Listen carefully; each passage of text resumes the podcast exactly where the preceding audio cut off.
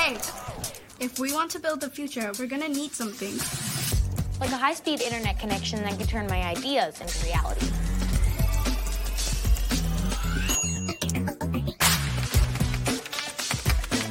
Like the skills to become the world's most powerful coder. The resources to make more films with people who look like me. Like me. Like me. Like me. Like me. Like me. Like me. Like the tools to start my sustainable shoe business.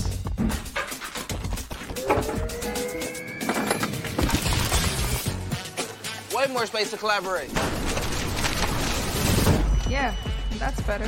Through Project Up, Comcast is committing $1 billion to open doors for the next generation so they can build a future of unlimited possibilities.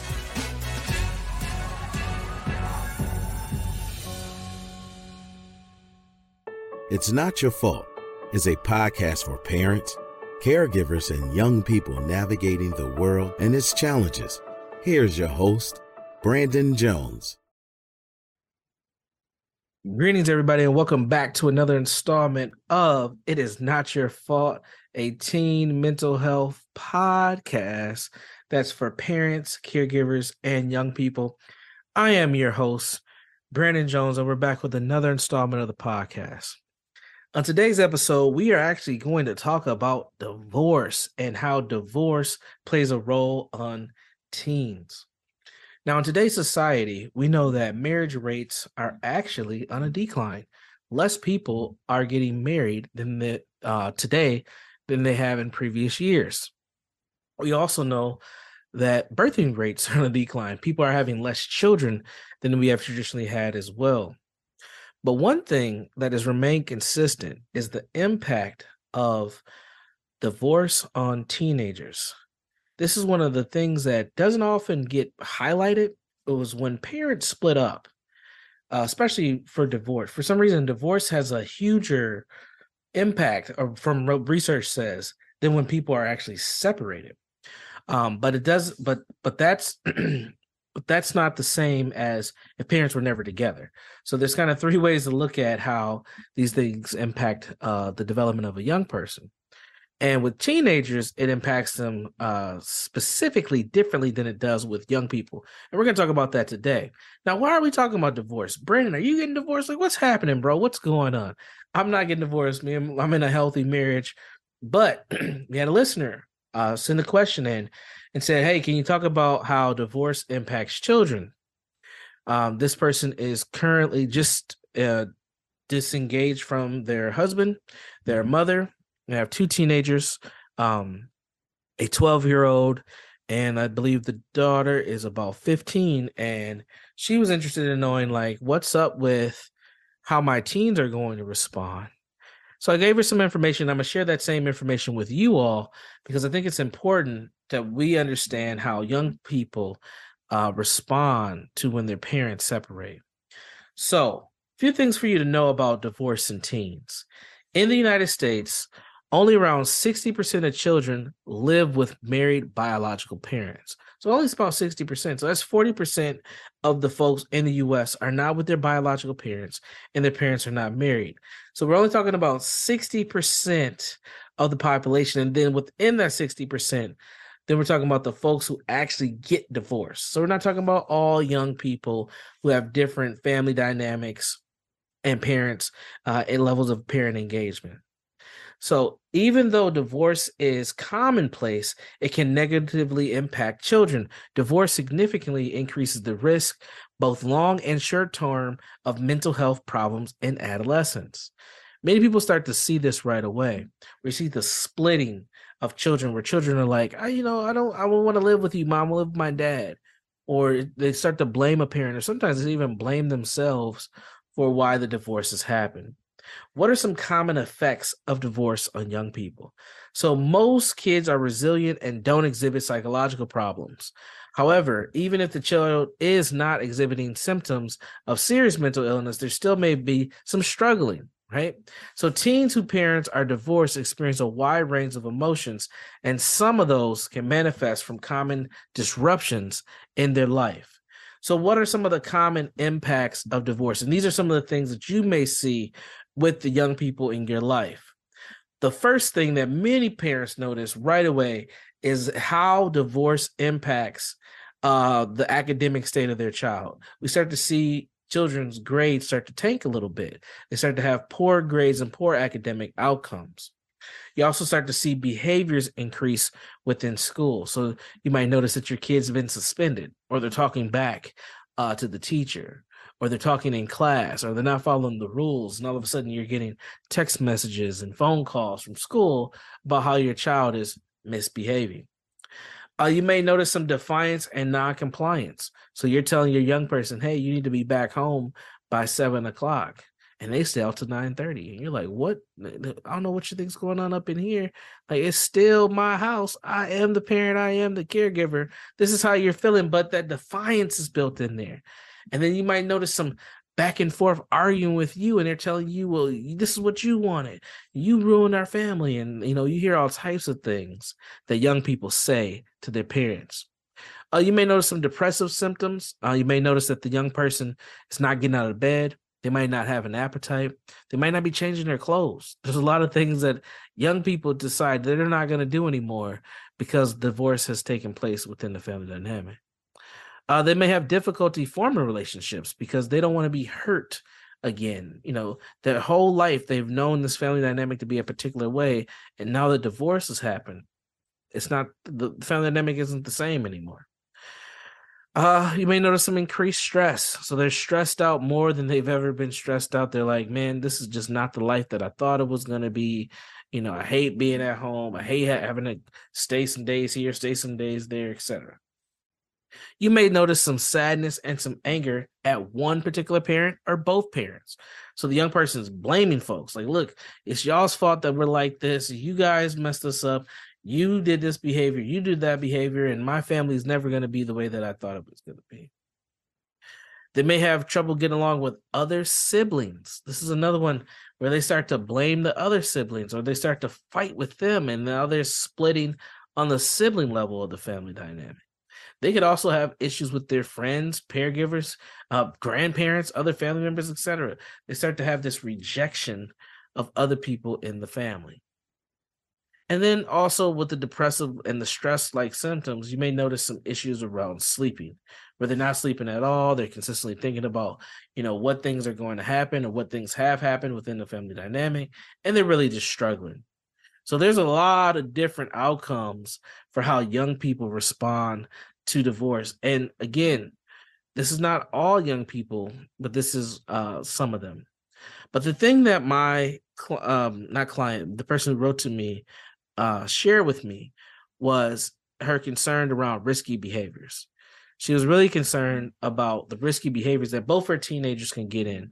And we talk about risky behaviors, we're talking about sex, we're talking about um, stealing things or fighting aggressive behaviors talking about a lot of those behaviors that uh, really could be a struggle. So risky behaviors are more likely in teens whose parents are divorced. In fact, the risk of a teen uh, will engage in risky behavior actually increases 1.5 to 2 times if the divorce takes place as the young person is a teenager.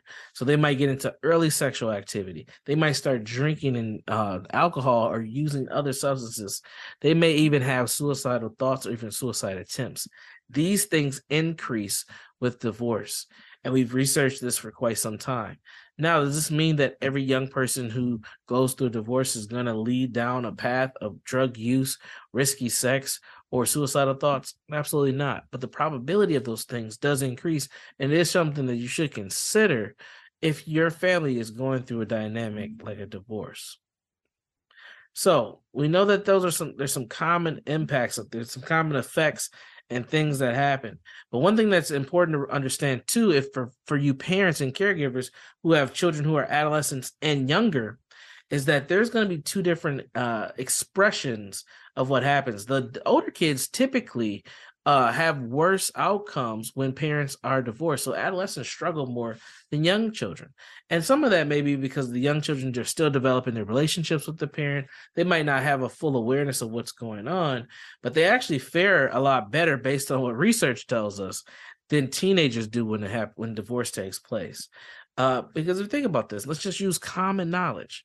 When you're a young person and you are just learning about your parent and your parent disappears, you may miss your parent, you may long for your parent, you may have a build that connection with your parent, but that may get you may develop without that parent for the next you know six years of your life which at that time let's say you were six that was the only life you knew.